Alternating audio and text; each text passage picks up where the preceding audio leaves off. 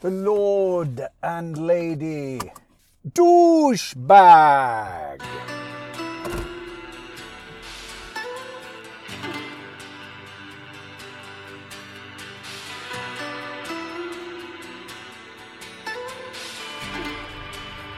Hey folks, this is Rish Outfield, and you are listening to the Rish Outcast.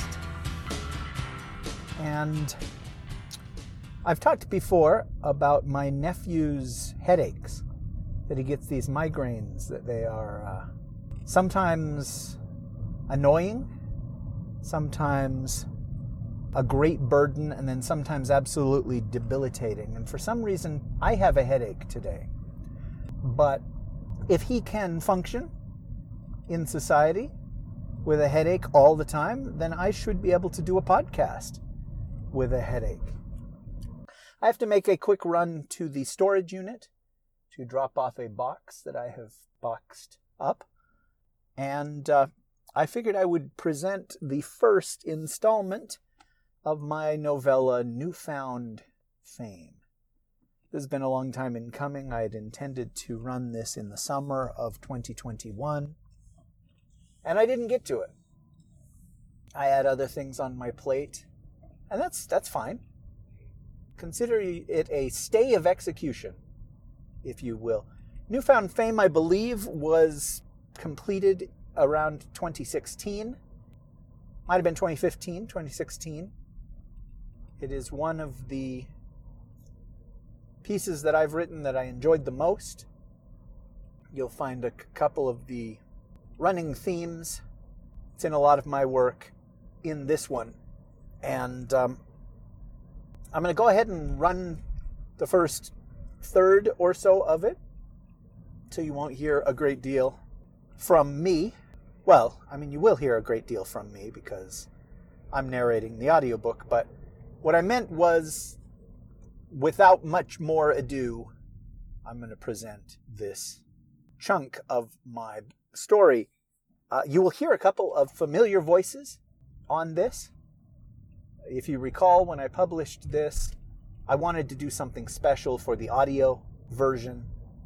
And so I got a couple of my friends to lend their voices. So thank you to Big Anklevich, Renee Chambliss, Bria Burton, and then Tina and Chris Kolakowski, who created some music for the presentation. It's a very unique thing, something that had not happened before, and I I had forgotten how much I enjoyed the the synth, the 80s synth music that they gave me. So, I already said without much ado, so I shan't repeat that. The first segment of Newfound Fame.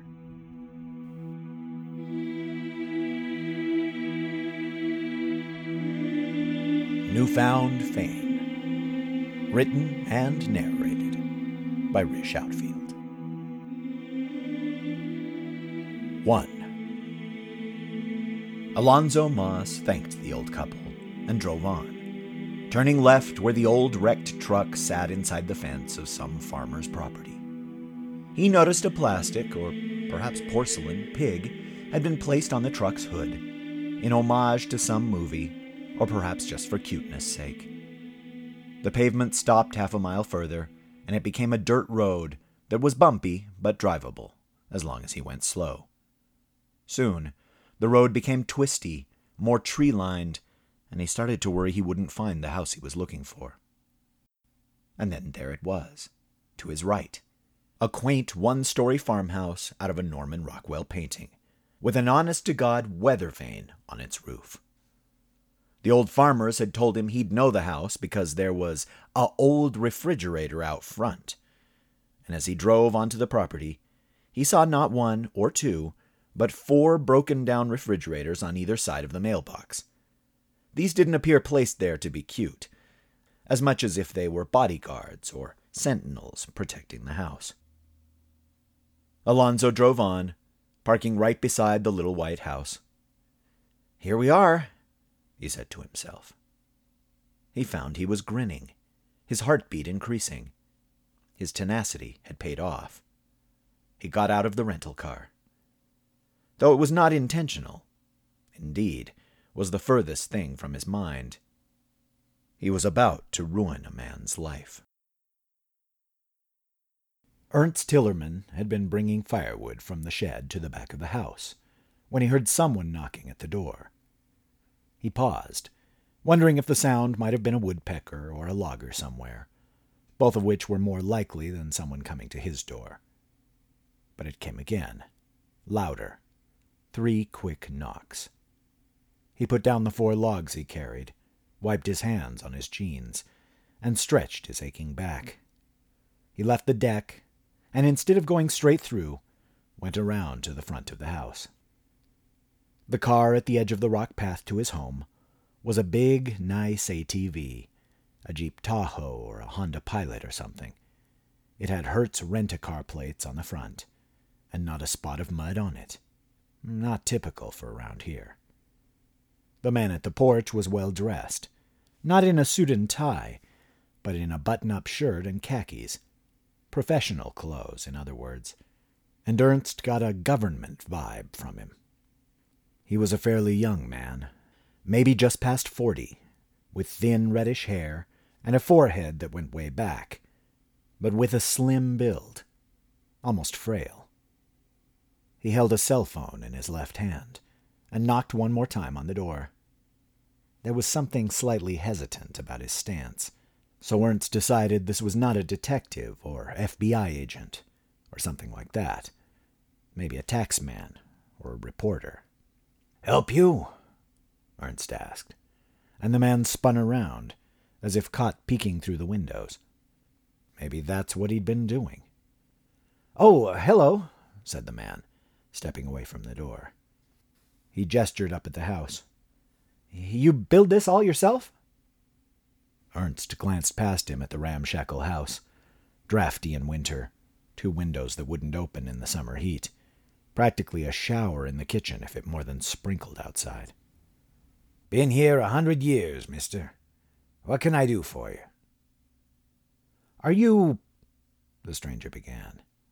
Then Ernst noted his eyes looking him up and down, which had always been quite an accomplishment. And the man smiled an affectionate smile, as though they were old friends. Ernst Hillerman? Maybe, Ernst said, worried this might be a tax thing. To come all this way, it was either good news or the other kind. Still, that smile. Are you the Ernst Hillerman who played the Brown Depths monster? The Bra. Ernst began, the question seeming to come out of nowhere. He almost made the stranger repeat it. But then it came back to him just what monster the guy was asking about. He remembered, although it had been a long time. Twenty, maybe thirty years. I guess so. In the movie, the stranger clarified. Where else? That's me. Who's asking? The stranger practically ran down the porch and stopped nearly toe to toe with him. For a second, Ernst thought he was going to get hugged. Then the visitor put his hand out. My name is Alonzo Moss, and I work in booking for conventions wrestling, sci fi, mostly comic conventions, and we're doing a horror film one in Salt Lake City, Utah, on the 1st of October. Ernst's hands were dirty from carrying wood, so he kept them at his sides. A horror film, what? The man lowered his own hand. A convention. You know, where people who are big fans of that stuff can gather and buy memorabilia, listen to presentations, get autographs from their favorite stars. Ernst had heard of such things, he supposed, but not for horror movies. And in Salt Lake City, of all places. Did they even get the movies there? Okay, he said. The stranger went on. I book talent for these things, and I came out here to invite you to participate. You came all the way out here, Ernst thought aloud. His was not the easiest house to find, and the number of people like this guy who had tracked him down to talk about a movie half his life ago, well, they now numbered only one. I don't have any money. Sorry. No, I'm offering you some, chuckled Alonzo Moss. A hundred dollars a day. We'll fly you out to SLC, put you up in a hotel, pay for meals. You show up, say a few words, and you can charge for autographs. Whatever you want. The grin on the guy's face as he told Ernst this was a sight to behold. He seemed almost giddy about it. Take my picture, Ernst repeated. He had never been a handsome guy, even in his younger, slimmer years. His army buddies had called him Private Frankenstein. It'd be Old Man Frankenstein now, he realized. Well, take a picture with you. We call them photo ops. He flashed his teeth reassuringly. They don't take long. We have a system with a team of professionals. They've got it down to a science. People line up, step up next to you. We take the picture. They step away. In and out, almost like an assembly line. The guy just kept jabbering on. All of his awkwardness now vanished. And Ernst stared at him, trying to figure out the angle here. You fly me out to take some pictures in uh, assembly line. Alonzo Moss shrugged. Or not. If pictures aren't your thing, I won't mention it again. You're in charge, of course. Ernst was hesitant, and he shook his head, trying to think of a polite way to say, I don't believe you. Where's the sales pitch? The booking agent put up his hand, halting any potential response.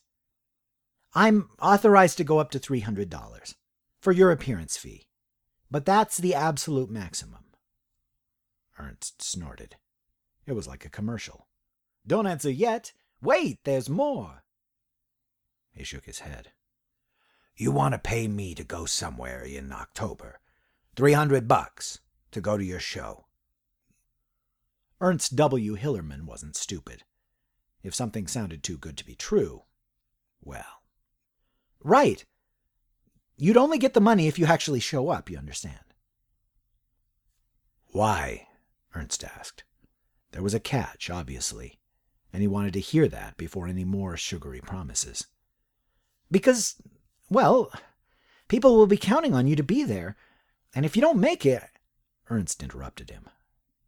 No, why do you want me to go there?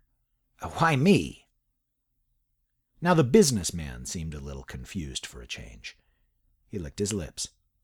You did play the creature, right? The creature from the brown depths? Ernst didn't remember what it had been called exactly, whether it was monster or creature or even beast. He hadn't seen the movie since that screening all those years ago. Hadn't thought of it in more than ten. Yeah, that was me. He put up his plate sized hand. But I'm not an actor. I'm not a star, you know, a celebrity. I never did any movies after that. Why would anybody want to see me? There was a noticeable pause as the stranger considered his answer. Finally, he shrugged. Because, well, Brown Depths has tons of fans all over the country. Didn't you know that? Tons. Not exactly specific, that.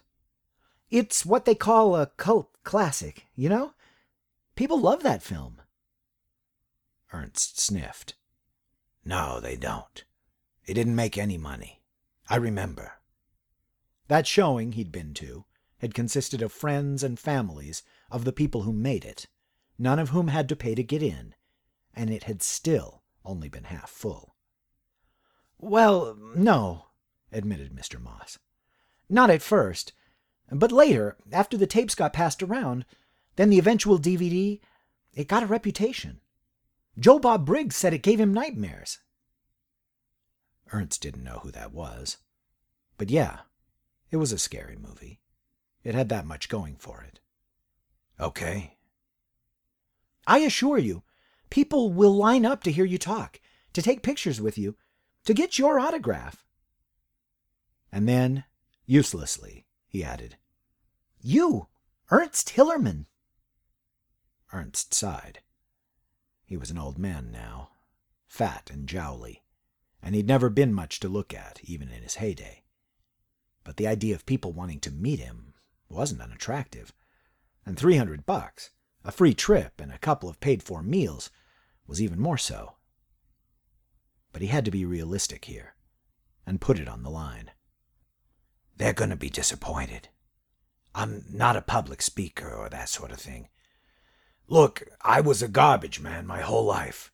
Sanitation worker, if you want to be hoity toity. And one morning, I was doing my pickups when this guy, this kid really, runs out of his house in a bathrobe, like a silky lady's one. He says, Wait, stop. And I think he threw something out that he shouldn't have. Or more likely, his wife threw something of his out he didn't want taken to the dump. Happened a lot. The businessman nodded for Ernst to continue the tale. I stop and wait.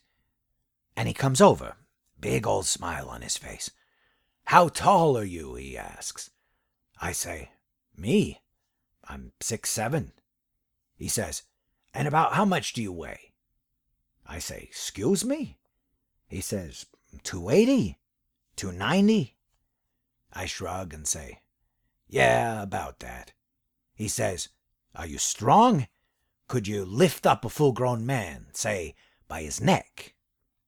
Well, I figure this guy is being a mean spirited you know what.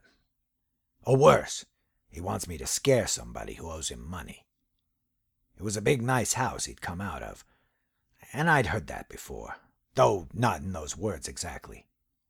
But he says, How about a girl?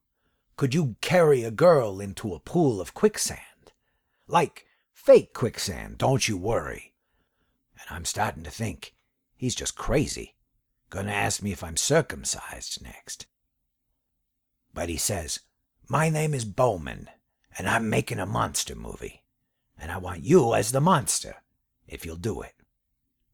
He offered me 500 bucks for a week's work, and you know, I don't think I ever got that money.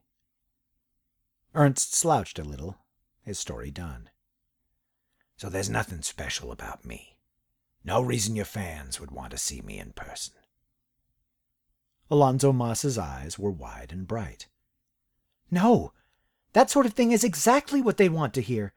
You have no idea how hard it's been to find you. People are obsessed with brown depths, and you're pretty much the only one left to come to the convention. I promise you, if you come out, tell that same story, maybe share a detail or two about the shooting, about the suit you wore, people will cheer and clap and give you 20, maybe 40 bucks to sign their poster or Blu ray. You're serious? It wasn't a question, but this still sounded like a scam to old ears. Just say you'll do it. Shake my hand. It's the first week in October, and I'll grab the paperwork from the car. So Ernst did. There was a contract, already with his name on it, and he felt unreality seeping in. Hey, mister. Call me Alonzo. Another smile. If this is legit, how come I never heard of these super fans before? What? Of the movie? Well, I didn't see it until four or five years back, but it really scared me. You really scared me. Found out from a girlfriend how much people are obsessed with the film, and a couple of years later, I have the chance to do something about it. He looked past the old man, taking in the extremely rural surroundings. It sure wasn't easy to identify you. Nobody knew who you were, because you were uncredited I was. Yeah, it says, and the Brown Depths monster as himself at the end of the movie. Oh, yeah. Ernst chuckled. I guess I remember that. Maybe that's why they thought they didn't have to pay me. The businessman's smile became a childlike grin. He seemed legitimately starstruck, or at least amused by Ernst's experience. Mr. Hillerman, I really appreciate you doing this. If you couldn't tell, I'm a fan. Uh huh. Still, he had to know. And what's in this for you? If I go to Utah for this thing? In it for me? Well, I'll be there on the stage to introduce you, and they'll know it was me that found you. And, well, I'll get a fee too for your appearance. A fee? Mr. Moss's cheeks reddened. Like a talent agent. But don't you worry, you'll get paid. It won't be like 1987, I guarantee. Ernst sighed. He didn't want to believe this man's promises of fame and attention. But he seemed so genuine, almost down to earth, and Ernst needed the money. His retirement checks were a joke, and he hadn't sold any firewood since March. The house was paid for, but crumbling. And Ernst's rusting Ford pickup would have cost so much to repair, he'd let the shop keep it for parts, which had, apparently, still not sold. He'd been wanting to get a dog to replace his golden retriever, Harold, but hadn't dared commit to it, instead fighting loneliness and melancholy all on his own. So, when the businessman put out his hand again, he shook it. Wow, that is one big hand, Moss exclaimed. Perfect for tearing the hearts out of cheerleaders, right? Guess so, Ernst said, and chuckled. Two. Excerpt from original screenplay. Second revised shooting draft. Written by Ian V. Bowman, based on a story by Bowman and Sonny Caldwell Jr. Copyright 1987, We'll Tell Overture Films. Exterior, woods, night.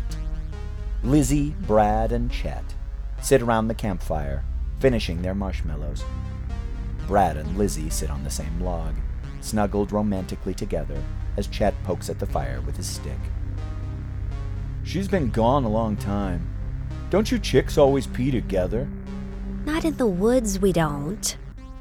Well, she's pretty brave going off alone in this neck of the woods. What do you mean? You know. What are you getting at, Chet? Oh, I thought for sure you knew. Knew what? You'd tell me if you had AIDS, wouldn't you? Knew about the history of this place. You've never heard of the Brown Depths monster? Yeah, everybody has. I haven't. What's the brown death monster? Depths, Lizzie. The monster from the brown depths. You see, this used to all be plantation land, years and years ago. And there was this girl, daughter of the plantation owner, who fancied one of the slaves. Fancied? She rode him like a mechanical bull. Yeah, Something like that.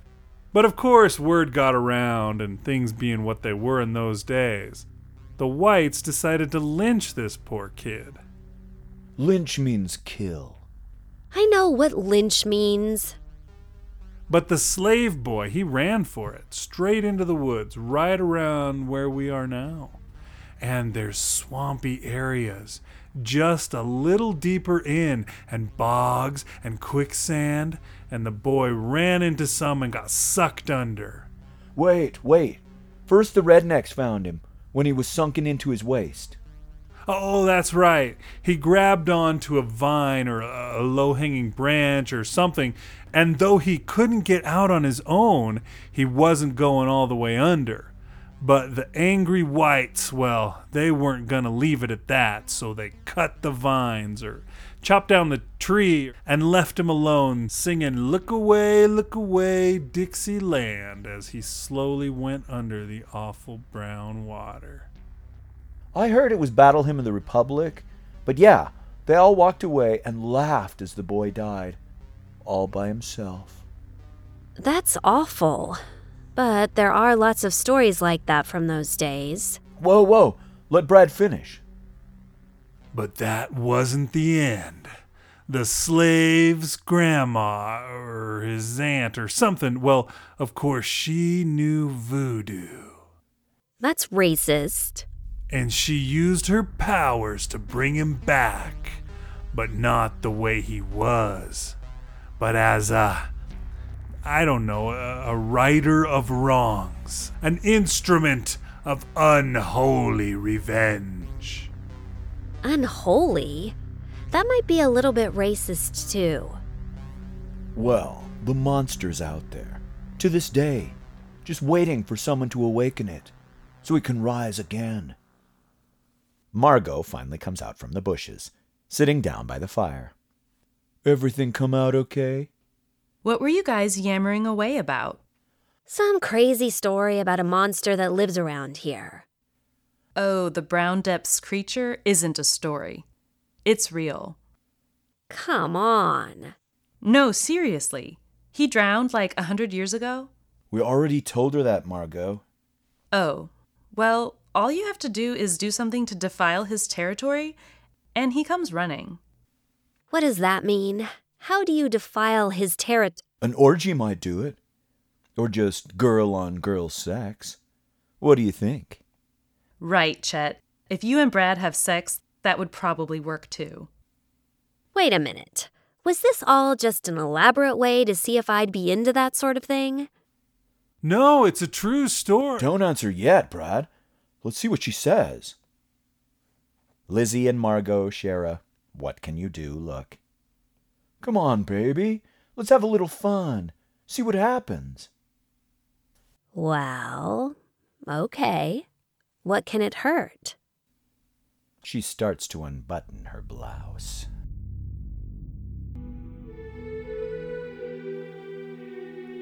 Three. Ernst Hillerman got off the plane at Salt Lake International Airport and was immediately impressed by the mountains, brown and orange, they'd passed over, which could be seen to the east like an enormous wall around the city. The trip had been uneventful, laying over briefly in Indianapolis, and he'd nodded off for an hour or so. He had been flown in coach rather than business or first class, but he didn't mind.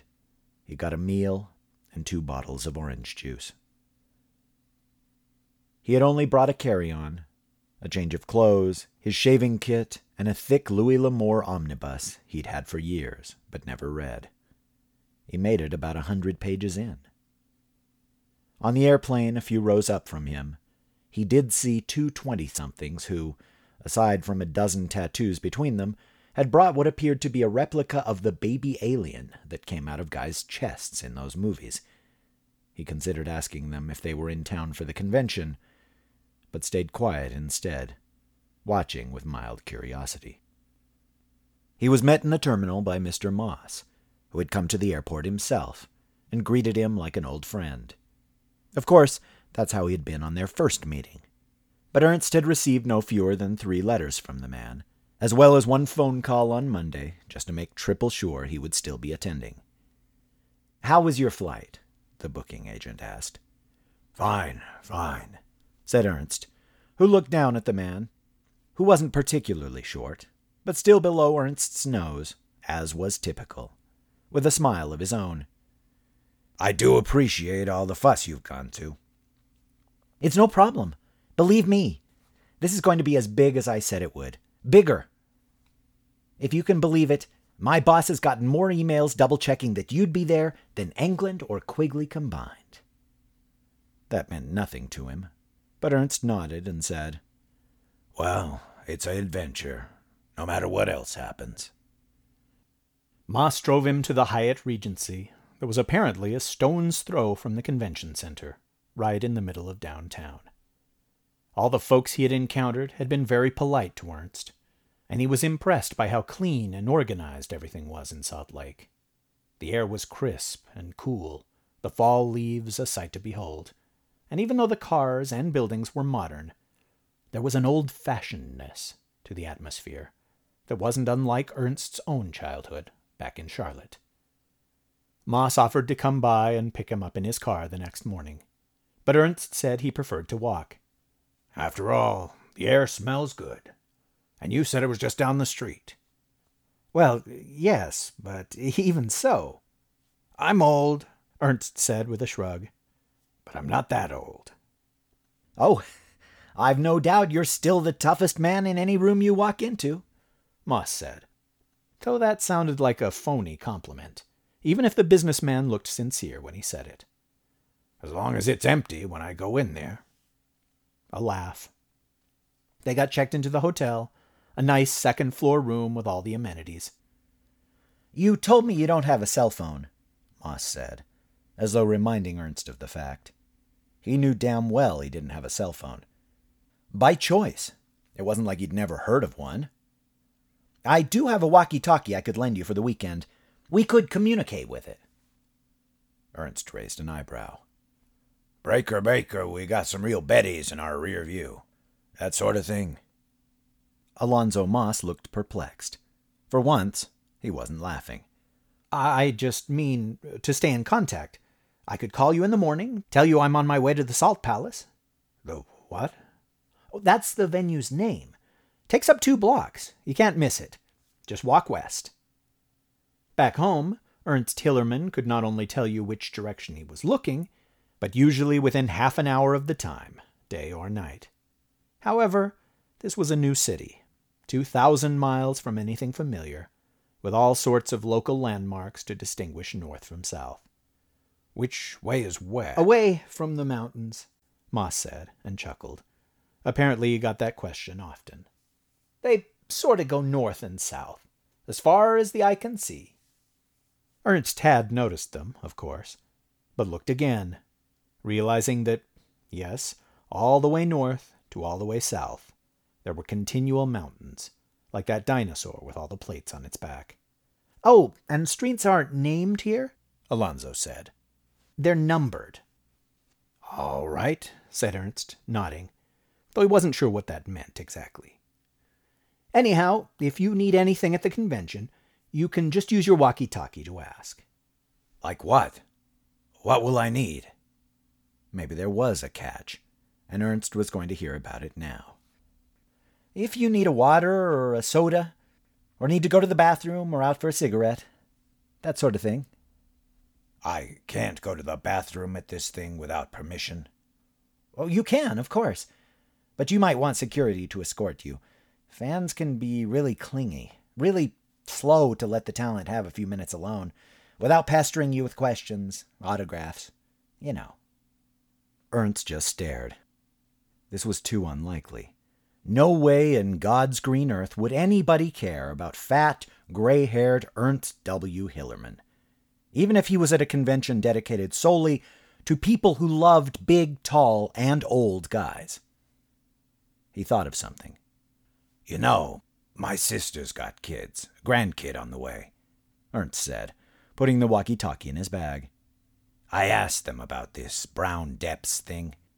All three of them never heard of the movie, let alone care that I'm in it.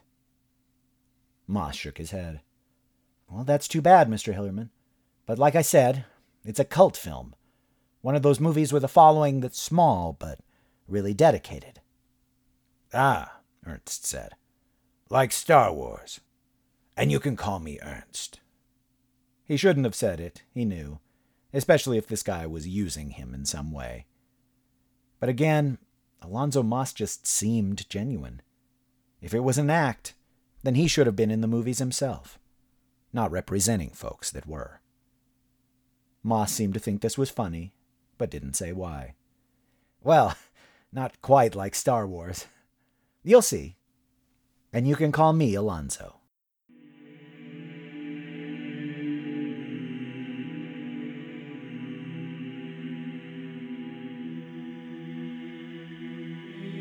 Exterior Brown Swamp, night.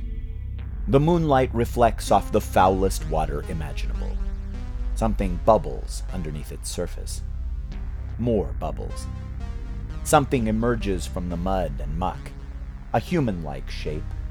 It rises out of the depths and walks onto shore. It is the Brown Depths monster, and it is huge, at least seven feet tall, all muscle, filth, and rot. It may have once worn clothes, but they're hardly visible beneath the layers of swamp growth. The creature lumbers along, leaving wet drippings in its wake. Its eyes are alive and red. Its mouth is permanently open, like the corpse that it is. It freezes looking right at the camera.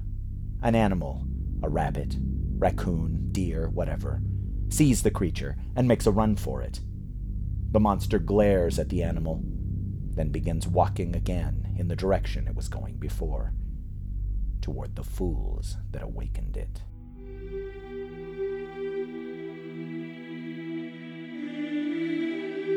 Four. Ernst got up at eight o'clock, though he'd been awake hours earlier, still on East Coast time, lying in bed, trying to go back to sleep.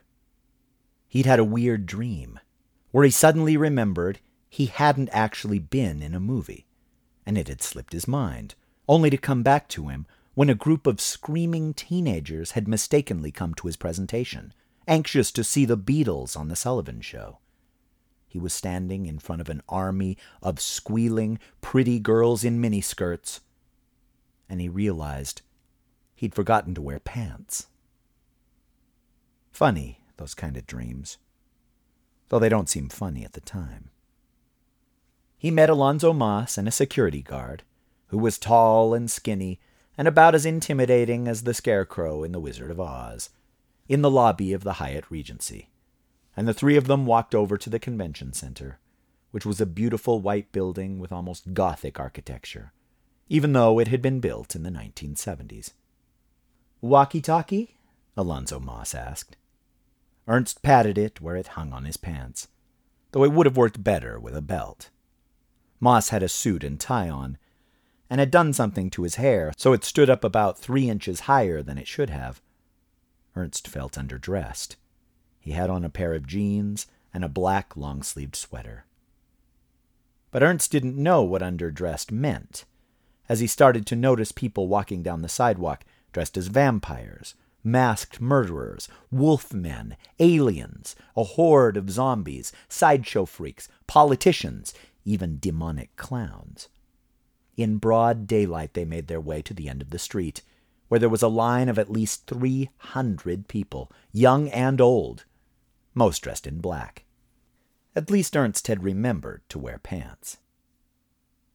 At the entrance to the Salt Palace, Moss introduced Ernst to his boss, a man named Farr, who ran all sorts of conventions and had never heard of Brown Depths.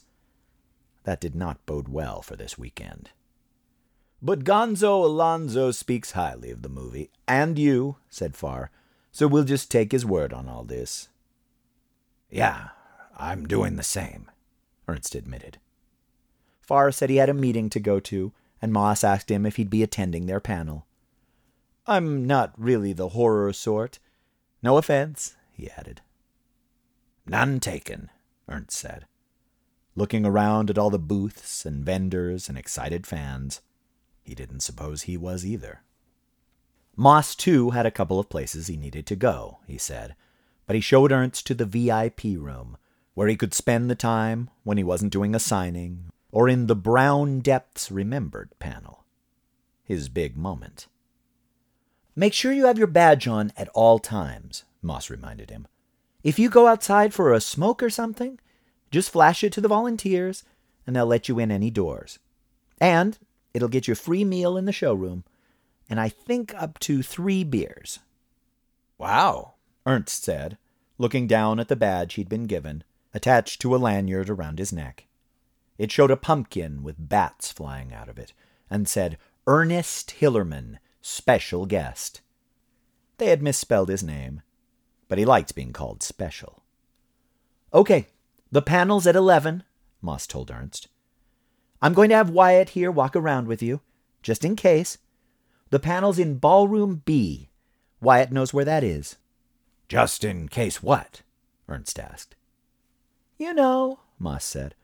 Fanboys wanting pictures with you, women wanting sex, that sort of thing. W- what? Ernst almost choked. Oh, I got you a shirt, Moss remembered, pulling a black t shirt with Horror Spooktacular and the dates emblazoned on it. He handed it to Ernst, who looked at the front, then checked the tag XXL. Thanks, Ernst said though he'd probably never wear it. Thank you, Moss said, then ran off to his other duties.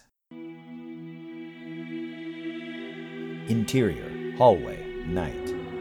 Etika, dressed only in a towel, her hair still wet from the shower, steps out of the bathroom. Roger, did you say something? There's no response, but she smiles at this. Oh, are you not done playing yet? Or is this a new game? She walks through the hall and checks the bedroom. No one is there. Roger Dodger. She crosses to the other side, approaching the closet where Roger's dead body was stuffed. She puts her hand on the doorknob and then pauses. There's a noise in the kitchen, the creaking of a floorboard. Ah, there you are. She leaves the closet unopened and walks on. Interior, kitchen, night. Okay, show yourself. And I'll be happy to show myself. She begins to remove the towel, stepping into the kitchen.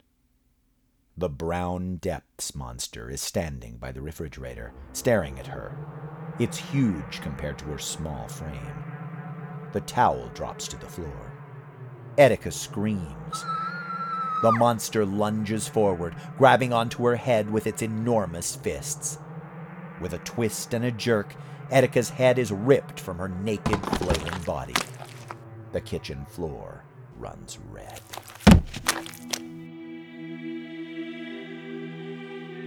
5. At 11 a.m., it was the Brown Depths Remembered panel. Ernst had meant to ask which other people that worked on the film would be there, but it had slipped his mind. There was a stage at one end of a big ballroom, holding a table covered in black, with several chairs behind it. The security guard had made sure Ernst was backstage and ready as soon as the panel before, a tribute to an Italian film director who had apparently retired recently, and had apparently been a big deal, let out. Alonzo Moss had come running at about five minutes to the hour, slapping Ernst on the back and asking if he was ready for this. Not sure, Ernst said. He was standing behind a curtain and could hear the sound of people, maybe even a crowd, in the auditorium, but he still couldn't believe the monster movie had that many fans. He had seen some real characters walking around the convention, some in costume and makeup, some in their regular clothes, but just as outlandish, with piercings, tattoos, and ridiculous hair straight out of the punk rock era. They wouldn't be interested in him, even if he had forgotten his pants on stage. Oh, hey, Ernst remembered finally. Who else is here? Here? From the movie. Just you and me, chum, Moss said. We've got fifty minutes, all about you. Ernst felt himself reddening. All this was still hard to believe. Even if absolutely nobody showed up for his panel, or were there not for him but just to pass the time, it had still been quite an adventure. Coming out here, having things paid for him, and of course, the free t shirt. He opened his mouth to express this, or try to, anyway, when a voice over the speakers said, Okay, folks, time for the next panel. Please take your seats. If there are empty seats beside you, scoot in so late arrivals can sit on the aisles. Thank you. It's time, Moss said, and grinned. He looked like the world's oldest little kid, excited about Christmas morning. Don't be nervous. You'll do fine. Okay. Easier said than done, of course. The voice over the speakers introduced our moderator and friend of the guest, Gonzo Alonzo Moss. And people applauded. Moss stepped out on stage, and Ernst started to follow him, but a technician with a headset stopped him. Uh, one minute, she said. Alonzo Moss took a microphone from the stand and waved at the still unseen crowd. We've got something special for you today, Horror Files. But I gotta ask, how many of you are fans of the Brown Depths? There came a thunderous applause, as well as cheering, whistling, and energetic shouting. Ernst couldn't imagine a small group could make so much noise. He started to sweat. Me too, folks. Me too, Moss was saying. And, as many of you know, this special guest came hundreds of miles to be with us today. And this is his first public appearance. Ever. Can you imagine? More applause. Moss put up his hand, obviously enjoying being ringleader of this little circus. I know he's a tad nervous, so let's bring him out and make him feel welcome. Ladies and gentlemen, the actor inside the infamous Brown Depths monster suit, Ernst Hillerman. And the crowd went wild. Ernst stepped forward and was assaulted by a hundred flashbulbs as a crowd of more than a thousand stood up and clapped, cheered, whistled, and took his picture. A pretty, heavy set girl on the front row began to scream, as though Paul McCartney had indeed just stepped out from behind the curtain, guitar in hand. She had a t shirt on with a picture of what looked to be the monster he'd played in the movie on it. Ernst waved at her. Surreality washed over him.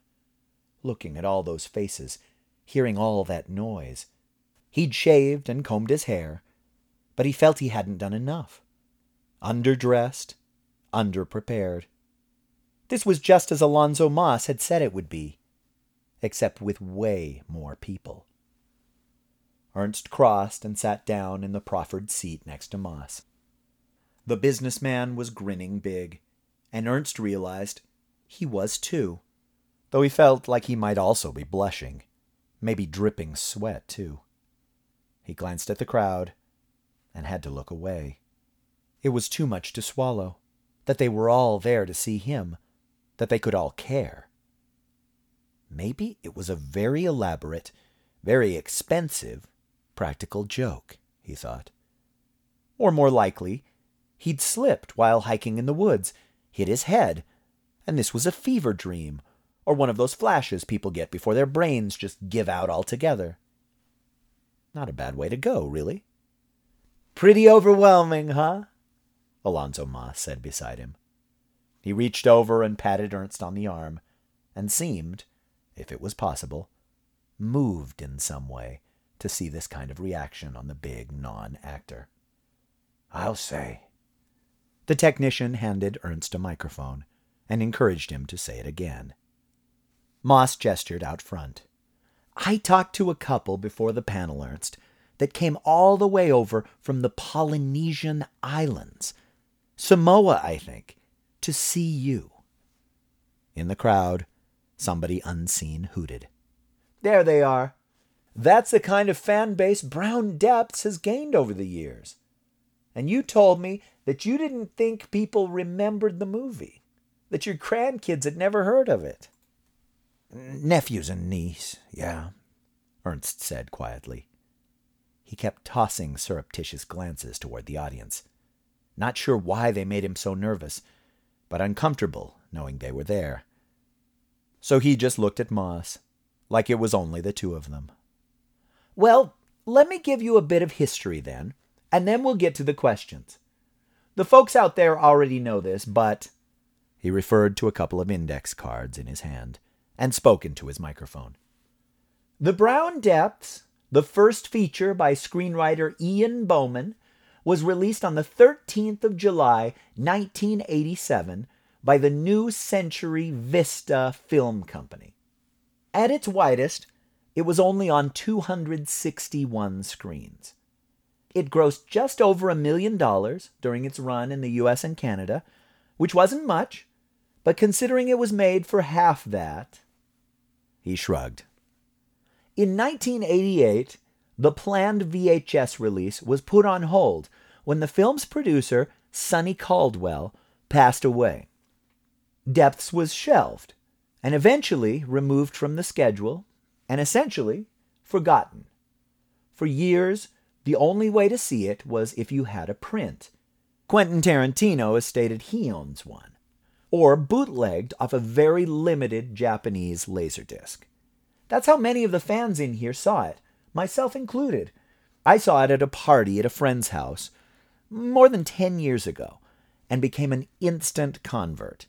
I remember going online the next day, trying to find a DVD copy, none of which officially existed at the time. But it was heavily bootlegged, and in 2008, Scream Factory put out the first Blu ray edition with pretty much no special features, just text information. But by then, Brown Depths was a cult favorite, brought up often in horror circles. In 2013, the website horrorfans.net did a big article on the production, reprinting extant interviews, surviving stills, citing cast lists. Moss looked over, gave a nod. That's where I first saw Ernst Hillerman's name come up, as playing the creature. Up till then, it was always the Brown Depths monster as himself. YouTube's Horror Classics Revealed recently did a segment called Curse of the Brown Depths, which, the last I looked, had over a million hits. None of this meant much to Ernst, but he listened with interest. You don't say. I made several calls, trying to track down Mr. Hillerman, Moss went on, and eventually found an address for him, but no phone. He looked at the audience. Can you believe he doesn't have a phone? Several people laughed. A couple actually applauded that. Of course, Ernst had a telephone at his house, though it hardly ever rang. Moss just kept going. So I bought a plane ticket and drove down to his little town in South Carolina. Not even a town, really. I mean, he lives out in the woods, not unlike the monster he portrayed so effectively, and asked him if he'd join us today. So here he is, the man behind the mask. Again, more applause. Ernst, would you mind telling me the story you told on your porch about getting the part in the movie? So Ernst told the tale, in more detail than before, of his run in with the film director, and was pleased to hear laughter and enthusiasm from the fans, who were both young and older, though certainly nobody his age that he could see. A lot of misfits, a lot of black hair and black clothing, a lot of chains and piercings and facial hair, but still respect, almost joy at being in the room with him. It was beyond surreal, whatever that word would be. The audience actually booed and hissed when Ernst mentioned he'd never been paid for the nights he worked on the film. Hey, hey, he said, putting his big hands up. This is a payment. Overdue, but pretty damned great. The booze quickly became applause once again. As he spoke, and as Alonzo Moss asked him questions, a line formed in one of the aisles where a microphone was set up for fans to ask him questions. Soon there were a dozen people standing there, waiting for their turn. So, Moss said, I've just got to know, how did you do the fog? The fog? Ernst asked.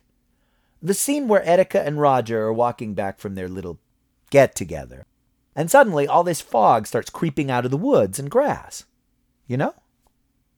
Ernst laughed. He actually knew the answer to that one. It was just foggy.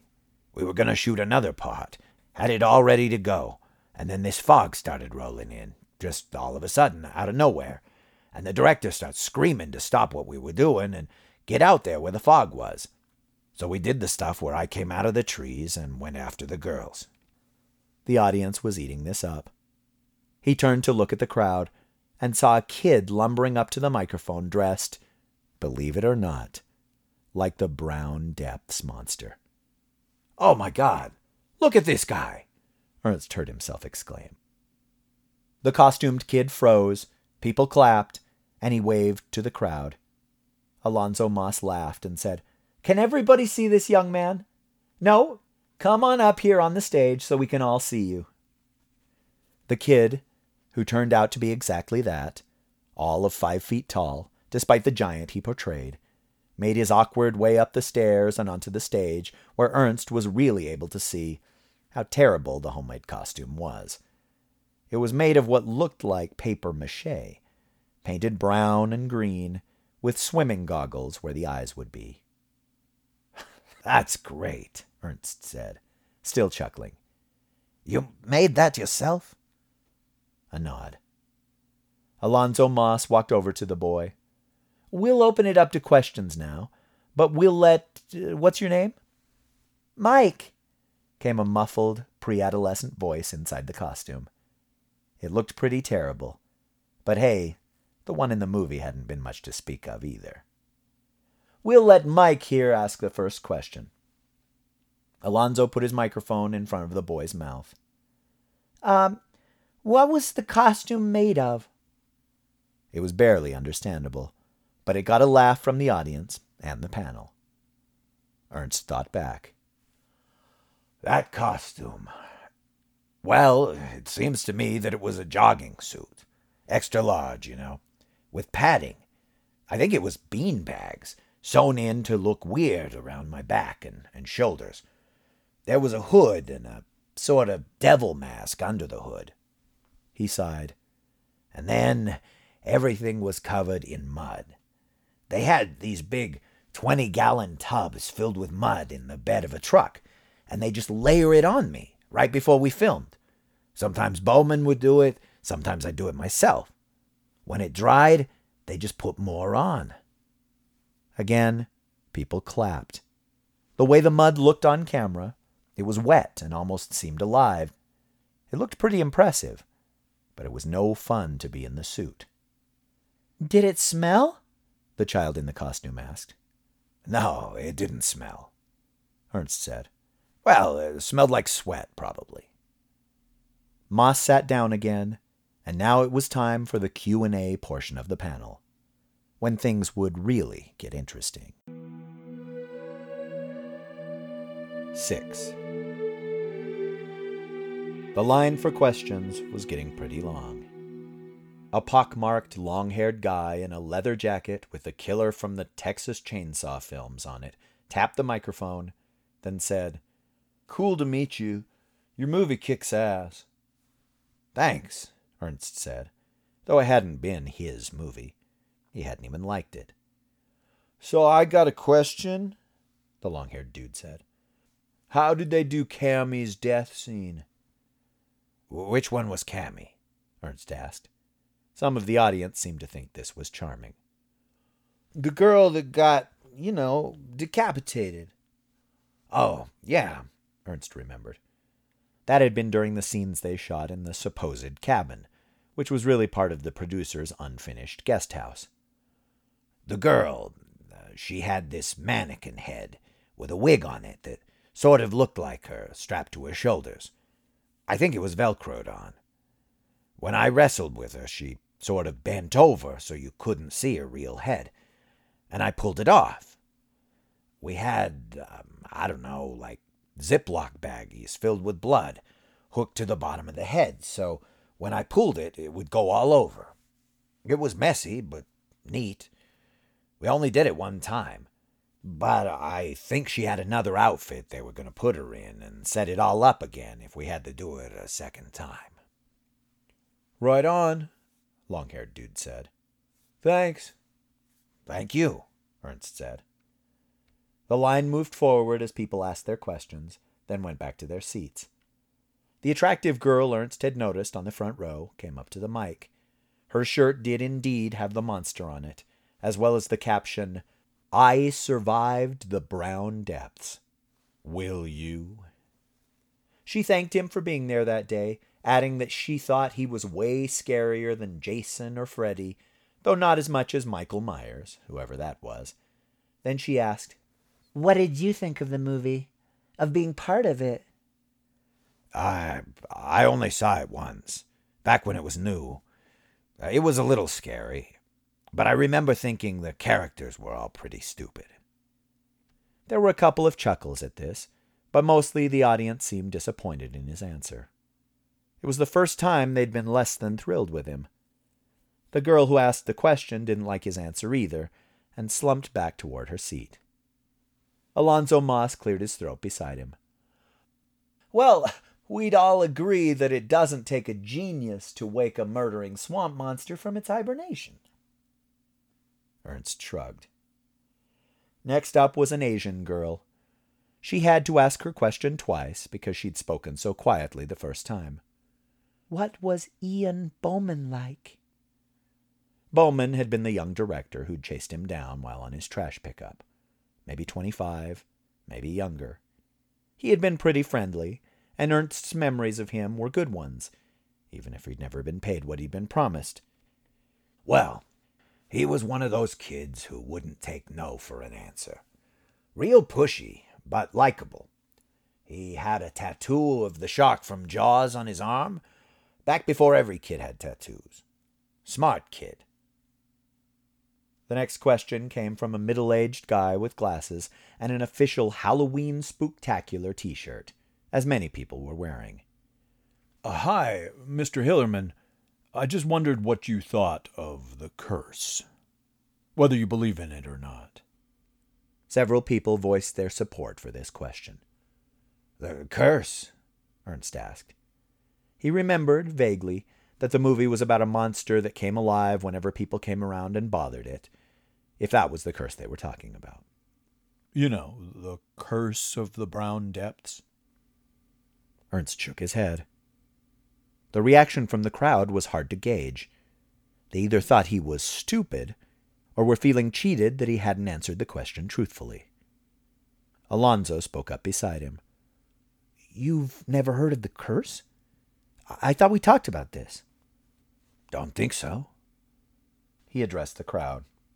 You've got to remember, Mr. Hillerman doesn't have the internet. His place didn't even have electricity. Well, that wasn't true. There were lights, a television Ernst seldom used, even flushing toilets. Ernst considered making a crack about actually owning a refrigerator, then recalled in embarrassment he owned several broken ones he'd never gotten around to throwing away. Moss looked through his note cards.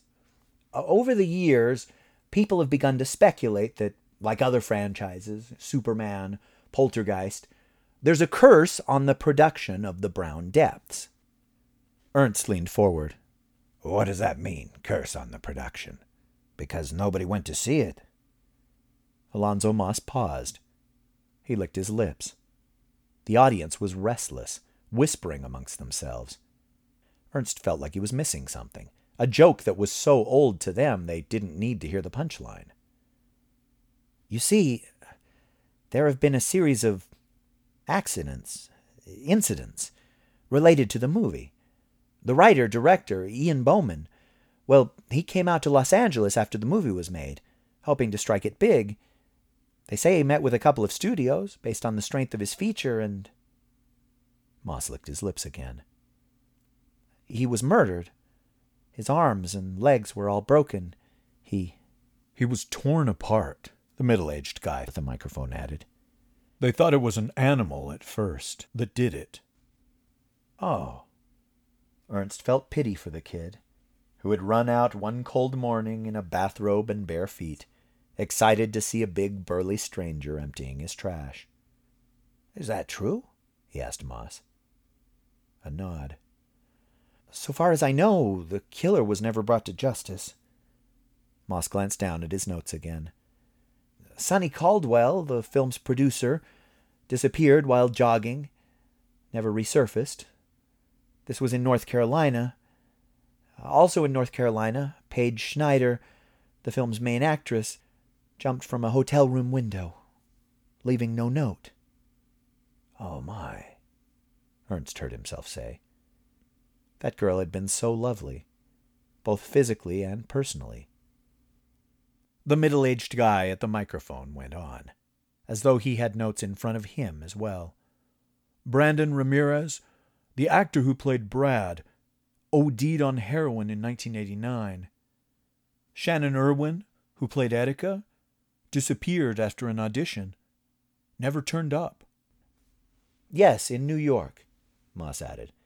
This and other tragic incidences have led many to, um, speculate that there was a curse on the production, but that could.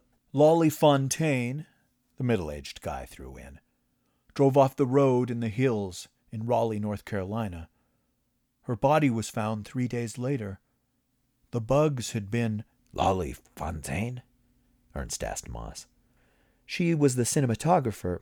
She worked on a couple of documentaries, including. She also played Margot, said the fan at the microphone. Yes, thank you, Moss said to the man, hoping he'd take the hint and leave the mic. He didn't, waiting for Ernst's opinion. Ernst swallowed. This is the first I've heard of any of that. I was. I, I wasn't really friends with any of them, the people who made the movie. After I worked on it, I went back to being a trash man. Haven't seen any of those guys since the night we all watched it at the theater. Moss didn't let it go. But you never felt anything when you were making it, like there might be something unusual happening on the set? Ernst shook his head. It was all in fun, really. A bunch of sweet, enthusiastic kids making a movie. I wish I had better stories to tell, but except for when the girls took their tops off, it was all kind of boring. Just sitting around. And I lived in that same town for ten or so years after that, then retired and moved out to the boonies, where you found me. He glanced at the crowd gathered to hear him talk. I never had anything bad happen to me all the time I lived there, except once nearly slicing off my finger, cutting the branches off a tree. He flexed the now healed finger for the audience, and some of them laughed. Not most, though. So, you don't think there's a curse? The middle aged guy was still asking. Well, I. He tried to be delicate. No, not that I know of. Well, it's right there on the Wikipedia page, the fan declared, as though that said it all. Ernst squinted at him. What does that mean? He seemed to take that as a cue to continue his stream of evidence. Eric Teague, the makeup artist that designed your costume, he opened his wrists in a Kentucky trailer park in 1990. Left no suicide note, hadn't been depressed. It was his son's birthday the next day. Next question, please, said Moss, clearing his throat. The middle aged fan frowned but stepped away from the microphone and headed back to where he came from. Next in line for questions was a black guy with bleached blonde hair and a Spider Man t shirt for some reason. Predictably, he also wanted to know about the curse. What about the guy from the horror film site? That was just a year or two ago. Moss looked down at his cheat sheet. Yes, uh, Doug Chamberlain, the webmaster I spoke of before, he drowned in his bathtub in his apartment in Little Rock, Arkansas. Fully clothed, the fan added. Yes, he was dressed, or so they say. All of them were alone at the time, said the fan. Ernst was getting spooked by all this. What is your point, young man? What is this curse supposed to be? Well, I don't know, said the fan but they say the movie was based on a real legend. Who says this? Ernst wanted to know. The internet? That there was a guy who drowned, but he didn't drown. He became the Brown Depths monster. Most of the time he's sleeping, but when he wakes up, you know. Ernst frowned. This was ridiculous. Sure, that was the story that was told in the movie, but that didn't mean anything. It was just made up, as far as I know. You didn't, like, hear those stories when you were a kid or anything? The fan asked. No, I. But now that he thought of it, maybe he had heard something about a crazy man in the woods who would steal children, or that might just have been in a movie too. It was a long time ago. I'm sorry. I don't believe in monsters. Alonzo Moss took that as his signal to step in. I'm afraid that's all the time we have. Mr. Hillerman will be in the main hall signing autographs at one o'clock today. Twenty dollars apiece. No, no, Ernst said. No charge. It's all right. Mr. Moss didn't seem to think that was a good idea. But he smiled and said, Well, once again, we want to thank Ernst Hillerman for coming all the way to our show. Next up is a panel talking about the new Van Helsing and Wolfman remakes. So, everybody, stick around.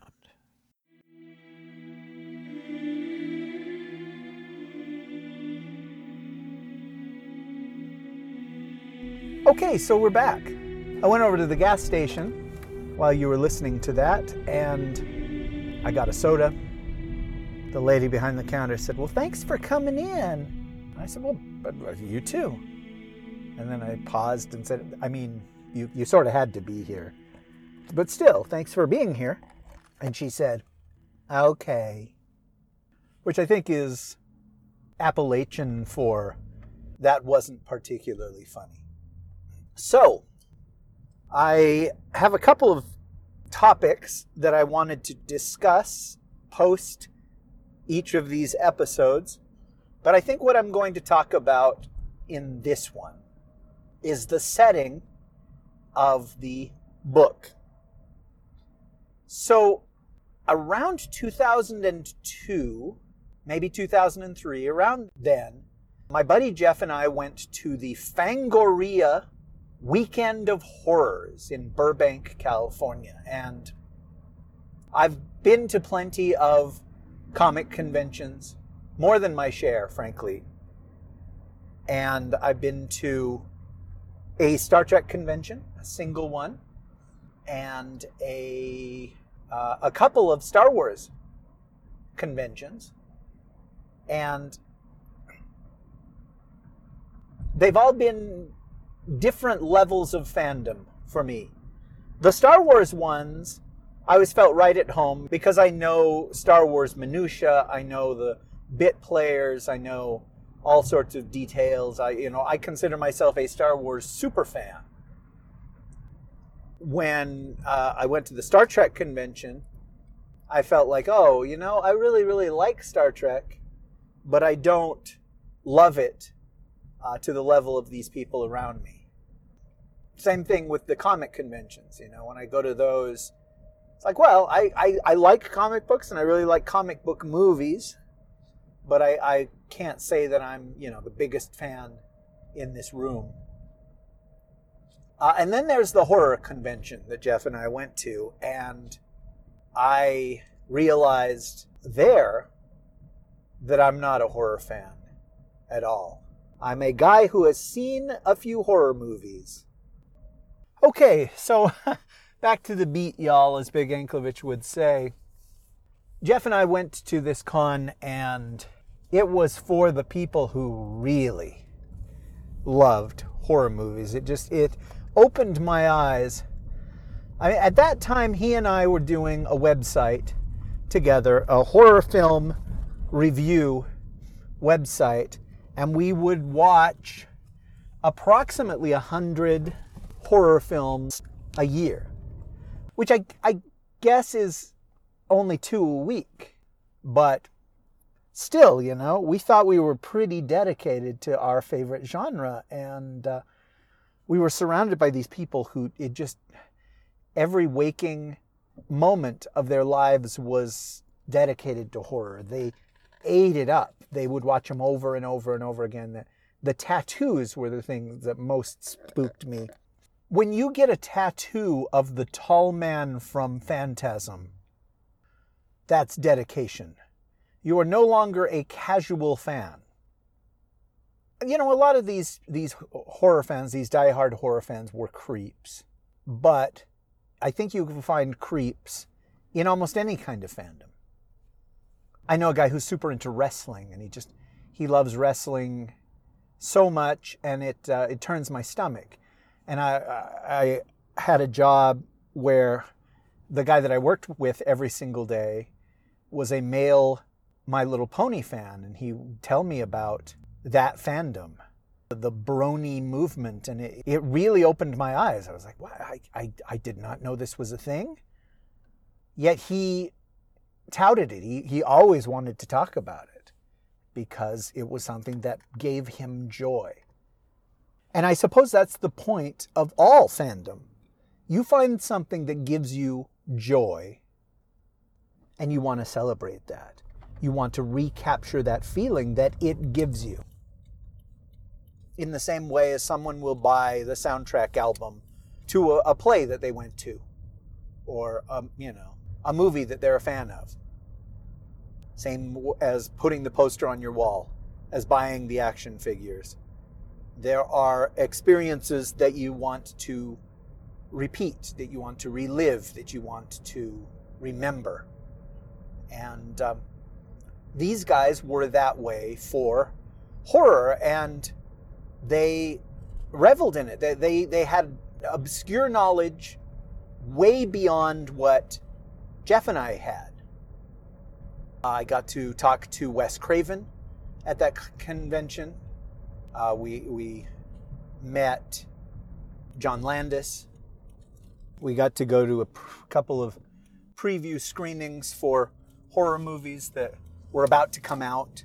And, and mostly, though, it was just, you know, there were a, a thousand different ways to spend your money and to show your, to let your freak fly flag. Nope. To let your fleek, to let your fleek, to demonstrate your dedication to your fandom. It was a fun time, I thought. I mean, it was me and my friend getting to hang out and uh, go to panels and, and, and stuff like that. And yet, I, I never, I didn't feel like I was one of them. I, that's weird, that. And I, I, when I went to the Star Trek convention, I didn't feel like I was one of them either. It just, anyway, I, with the one two punch of the Star Trek convention and the horror convention, I really wanted to write about a con, about somebody that went to one and maybe felt out of place or felt uncomfortable about it. And uh, I, I have written a couple little pieces that are about that sort of thing. But this is the big one. You know, the, the, the way that Ernst feels, where, of course, the spotlight is on him. So that's a, a more unique experience.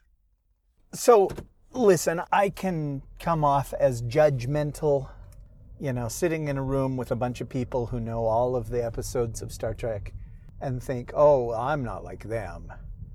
When I've not only seen all the episodes of Star Trek, I own all of the episodes of Star Trek. And so, yeah, I'm, I'm in no position to judge. I just found it strange to be surrounded by these people that just, oh gosh, they, they loved horror to that extent you know, the main, the main character is not a horror fan, and he is not a celebrity. He's not used to this kind of attention on him. I mean, he's not even really an actor. If you sat him down and say, "How do you define yourself?" you know, he'd be like, "Well, I'm a bachelor. I was a sanitation worker. I'm uh, a, a, bit of a loner." I think that he would consider himself a, a fairly decent man but not particularly good, not particularly bad, not special in any way. And to be surrounded by people who think that he is special, who want to know details about the movie that he doesn't know about. That's an interesting place to put this character. Now, of course, that's not really what the, the story is about. The story, you know, that you put on the back of the VHS tape is 30 years ago, he appeared in a movie that was cursed, and everyone else related to the movie died. Coincidence? I don't know about that. I think we've had this discussion before about what is a good title and what is a bad title. And Newfound Fame would qualify as a bad title in that uh, it doesn't sound like a horror movie and it doesn't sound like it doesn't tell you what you're getting. So I, for, briefly, I did consider calling the story "The Black Depths." No, no, it's not the Black Depths though; it's the Brown Depths. See, that's why I didn't do it.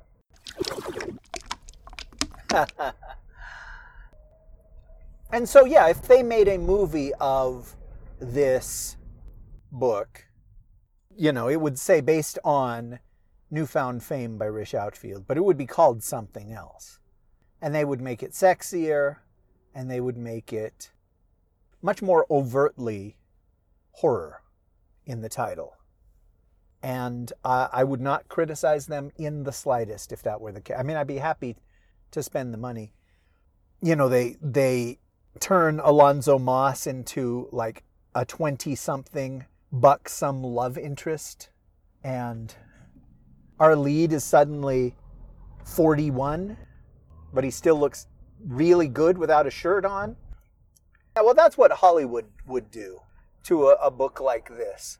But I, I'll tell you what, if I had to cast it myself, who would I cast as Ernst Hillerman? Well, I'll, I'll tell you in the next episode. Who would you cast? Yeah, let me just turn the uh, the question back on you. I'm not being defensive. You're the one that's being defensive. Why is it always the other person? Have you asked yourself that? Why don't you ask yourself that? it's him, right? Anyhow, thank you for listening to this episode. I hope you have enjoyed it and are looking forward to the next segment. And uh, I will see you soon. That's it. That's it. We've reached the end. Good night. The music in this episode was created by Kevin MacLeod, whose shenanigans can be found over at Incompetech.com. The Rish Outcast is presented under a Creative Commons Attribution No Derivatives license. That license enables you to share the file with anyone, but not to charge for it or alter it. A license to kill, by the way, enables me to kill anyone I please whenever I please. You judge which is better.